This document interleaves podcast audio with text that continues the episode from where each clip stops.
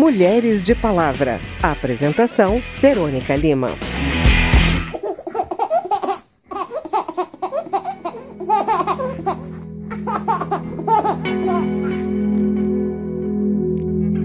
Desde o início da pandemia, sempre se ouviu dizer que os idosos e pessoas com doenças graves eram os principais grupos de risco, dando a impressão de que as crianças passariam ilesas pela doença.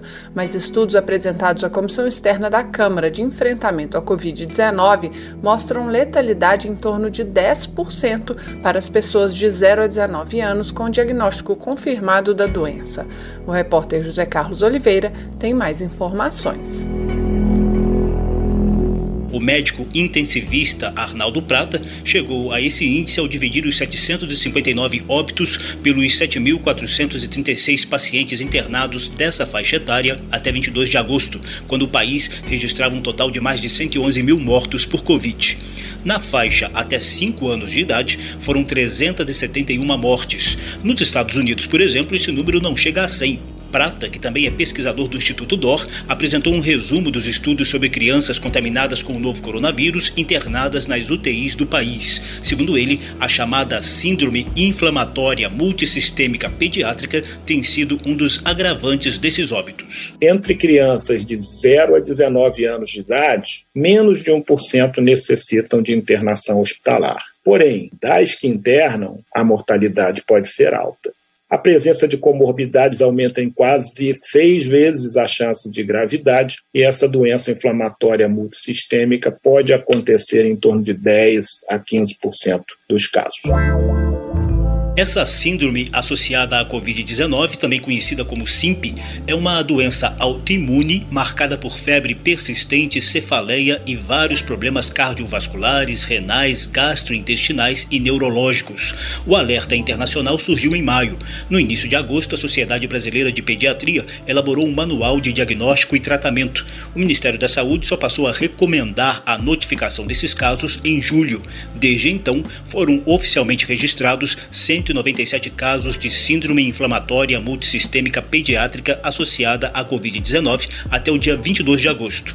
Ceará, Pará e Rio de Janeiro lideram a lista de casos, mas os especialistas afirmam que há subnotificação. O diretor do Departamento de Ações Programáticas e Estratégicas do Ministério da Saúde, Antônio Braga Neto, informou que o órgão ainda está concluindo o protocolo de atendimento e pode exigir a obrigatoriedade de notificação. O Ministério da Saúde está monitorando os casos, tem procurado garantir os leitos hospitalares necessários.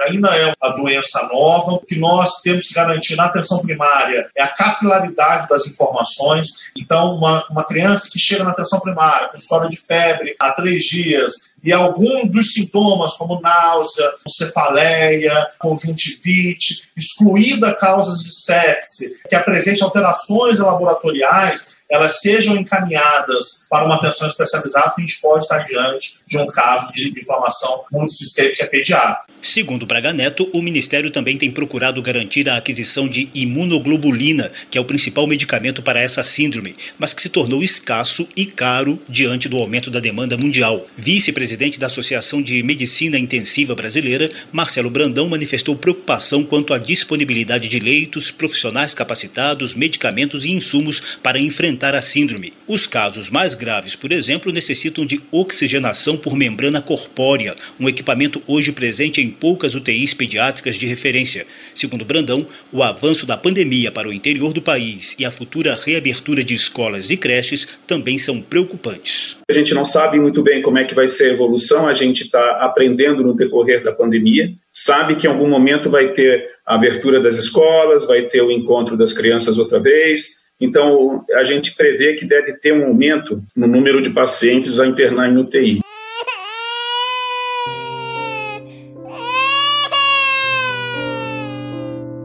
Eventuais sequelas da síndrome inflamatória multissistêmica pediátrica ainda estão em estudo. O debate em torno do tema foi solicitado pela bancada feminina da Câmara. A relatora da comissão externa, deputada Carmen Zanotto, do Cidadania de Santa Catarina, destacou a necessidade de reforço no quadro de profissionais de medicina intensiva, que hoje conta com apenas 18.600 pessoas, incluindo médicos, enfermeiros e técnicos de enfermagem. Esta pandemia precisa deixar para a gente também esse legado da gente ter mais profissionais intensivistas nas UTIs neonatais e nas UTIs pediátricas. E muitas vezes o resultado do tratamento está diretamente ligado àquela equipe que está fazendo o atendimento. De acordo com a Associação de Medicina Intensiva Brasileira, o país tem cerca de 796 UTIs neonatais e 613 UTIs pediátricas, que oferecem em torno de 13 mil leitos para crianças. No entanto, quase metade deles está concentrada na região sudeste. Para o presidente da comissão, deputado Dr. Luiz Antônio Teixeira Júnior, do PP do Rio de Janeiro, o cuidado precoce deve ser a base do combate a essa síndrome pediátrica que tenha uma urgência pediátrica qualificada para esse diagnóstico, que possa fazer algum tipo de acompanhamento, seja ele por telemedicina ou levando a criança diretamente para lá de forma precoce, para evitar o agravamento do caso. O Ministério da Saúde informou que estuda a inclusão de crianças com comorbidades na lista prioritária para a futura vacina contra a Covid-19. Da Rádio Câmara de Brasília, José Carlos Oliveira.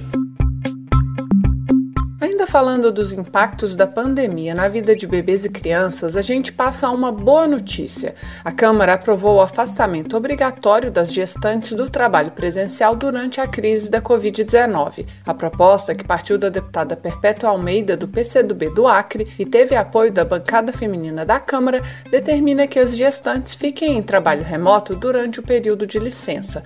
Perpétua justificou a medida diante do elevado número de gestantes e puérperas mortas mortas por Covid-19 no Brasil. Nos números de mortes de pandemia de grávidas no mundo, o Brasil tem 77% das mortes. Ou nós resolvemos a situação agora, ou talvez não dê mais tempo e a gente vai continuar com esses números que envergonham o país. O que nós estamos dizendo aqui para os colegas que estão preocupados com o tempo é que o projeto é claro, ele se refere apenas ao decreto da pandemia. Então não tem por que a gente se preocupar se vai ser por seis meses, oito meses ou nove meses. É uma resposta que o Brasil precisa dar. A relatora, a deputada Mariana Carvalho, do PSDB de Rondônia, reforça a necessidade de garantir o isolamento social das grávidas. A gente tem uma preocupação muito grande com todas essas mulheres gestantes e que no pós-parto estão numa linha de frente, muitas vezes passando por uma situação que podem até mesmo serem ali contaminadas pelo coronavírus e colocar a sua vida em risco. E que a gente não perca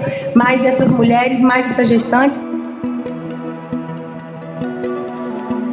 A Federação Brasileira das Associações de Ginecologia e Obstetrícia também manifestou preocupação com o trabalho presencial das gestantes durante a pandemia.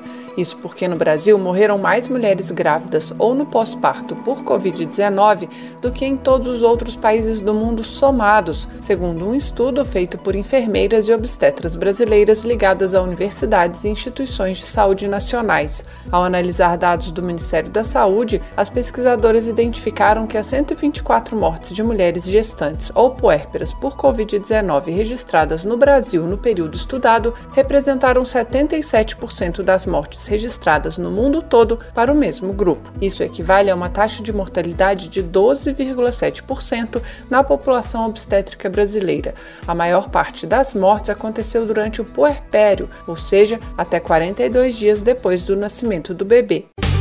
Autonomia e trabalho. Desde pequena fazendo corre para ajudar os pais. Cuida de criança, limpa a casa, outras coisas mais. Deu meio-dia, toma banho e vai pra escola a pé. Não tem dinheiro pro busão. Sua mãe usou mais cedo para correr comprar o. Para além da gestação e da licença maternidade, é preciso pensar também em como apoiar mães e mulheres na retomada da economia. Esse tema já está no radar do grupo de deputadas que discute os impactos econômicos da pandemia na vida das mulheres. Algumas sugestões já levantadas são uma reforma tributária com olhar voltado para as mulheres e políticas que garantam creches públicas grupo de trabalho foi criado pela Secretaria da Mulher da Câmara no fim de agosto e é coordenado pela deputada Alice Portugal, do PCdoB da Bahia. Saiba mais com a repórter Paula Bitar, que acompanhou o debate promovido pelo grupo. A economista especializada em desenvolvimento socioeconômico Marilane Oliveira Teixeira citou dados do Instituto Brasileiro de Geografia e Estatística para ilustrar a necessidade de um debate com recorte de gênero e raça que olhe também para a questão regional. Por exemplo, na Bahia, uma em cada quatro mulheres negras está desempregada.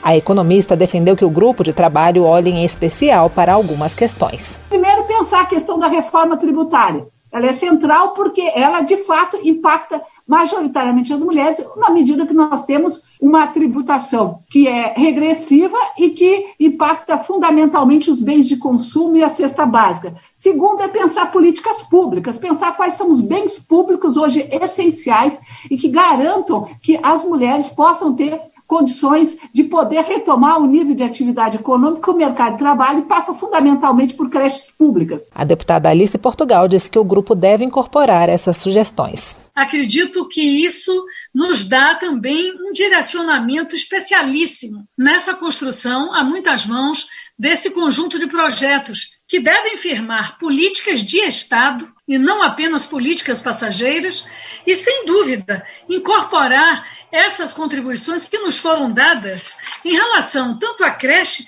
como a proteção objetiva dos postos de emprego. A Dalgisa Soares, da ONU Mulheres, também afirmou que as soluções para os impactos econômicos da pandemia passam por colocar a promoção da igualdade de gênero e raça no centro das propostas. Ela defendeu investimentos nos sistemas de proteção social e um orçamento que garanta os direitos das mulheres. É preciso também analisar os orçamentos e medidas de recuperação econômica né, com uma perspectiva de gênero.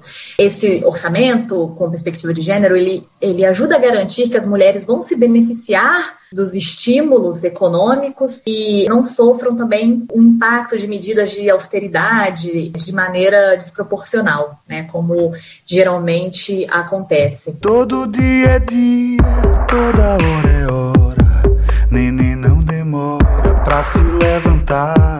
Mãe lavando roupa, pai já foi embora.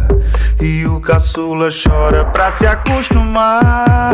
A Procuradora Regional do Trabalho, Adriana Reis de Araújo, levou uma série de sugestões, como a necessidade de que empregadores vejam o teletrabalho até o fim da pandemia como um direito e não um privilégio, com a manutenção das remunerações nos mesmos valores e, inclusive, com reembolso de gastos como internet e eletricidade. Ela alertou também para a relação entre desemprego e suicídio, que pode se agravar durante a pandemia. A Covid-19 ela já matou mais de 130 mil pessoas no Brasil. Contudo, a deterioração da situação econômica ela pode representar outros riscos e destaco o adoecimento mental e o risco ao suicídio. No Brasil, segundo o PNAD, Covid-19, o desemprego já alcançou 13,6%, o que exige uma atenção de todas as autoridades públicas em relação a esse risco de um aumento da taxa de suicídios no nosso país.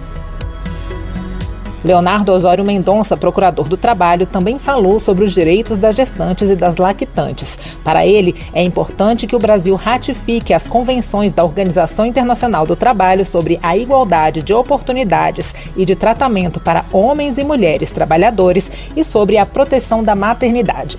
Um projeto dos deputados Pompeu de Matos, do PDT do Rio Grande do Sul, e João H. Campos, do PSB de Pernambuco, que prorroga em caráter excepcional o fim da licença maternidade até o final do período da declaração do estado de calamidade pública provocado pela pandemia de Covid-19, foi citado pela deputada Alice Portugal como um dos textos a serem avaliados pelo grupo. Da Rádio Câmara, de Brasília, Paula Bitar. Esse foi o Mulheres de Palavra, que teve produção de Cristiane Baker, reportagens de José Carlos Oliveira e Paula Bitar, trabalhos técnicos de Milton Santos, apresentação de Verônica Lima e edição de Márcio Aquiles Sardi. Se você tem alguma dúvida, mande pra gente. O e-mail é rádio.câmara.leg.br e o WhatsApp é 61 999 78 90 80. O Mulheres de Palavra é produzido pela Rádio Câmara e transmitido pelas rádios parceiras em todo o Brasil, como a Rádio Maranata FM de Campinas, São Paulo. Você pode conferir todas as edições do programa no site radio.câmara.leg.br e no seu agregador de podcast preferido. Obrigada pela audiência e até o próximo programa. Mulheres de Palavra. Apresentação: Verônica Lima.